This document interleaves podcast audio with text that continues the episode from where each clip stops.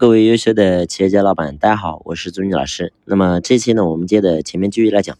那么我跟上期讲到，我说，呃，整个我们产品分类分好，那分好类之后，接下来该怎么做呢？那么接下来的话呢，就是我们整个人货场，嗯，你要把它给做好，因为你直播的话，你肯定要，呃，要有人进来才行。那么别人凭什么进来你直播间呢？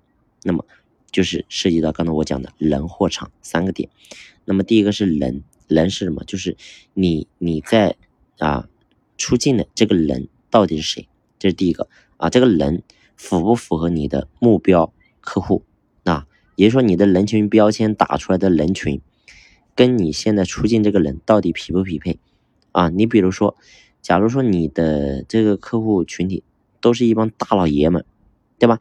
那你出镜的又是一个大老爷们，这可能就不太好吧，对吧？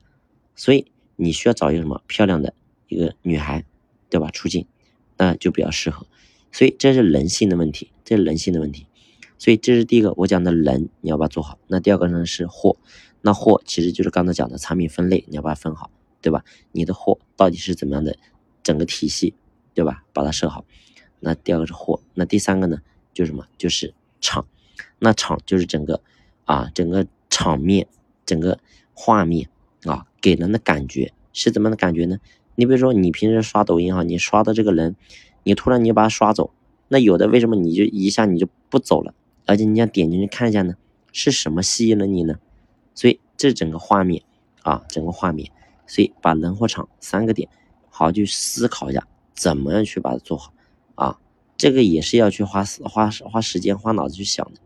所以你看，抖音上现在有个有个这个品牌啊，当了这样的类似的平台很多，像那个叫云爸爸，那么他是卖那个中老年的男装的，那么他呢就找了一群啊长得比较好看点的这些老爷爷、老奶、老爷老老老爷爷啊，他就专门什么，专门在那里就是当模特，所以你会发现很多人在就第一眼看到，嗯，就觉得挺好玩啊，这帮老爷爷挺好挺好玩啊，当模特，所以呢他就进去。就进去，进去了买不买是一回事，但是知道有人进了你店里了，所以这就是不一样的啊。所以这是人和场，我们要好好思考一下怎么去做啊，怎么做。那下期呢，我们接着继续聊。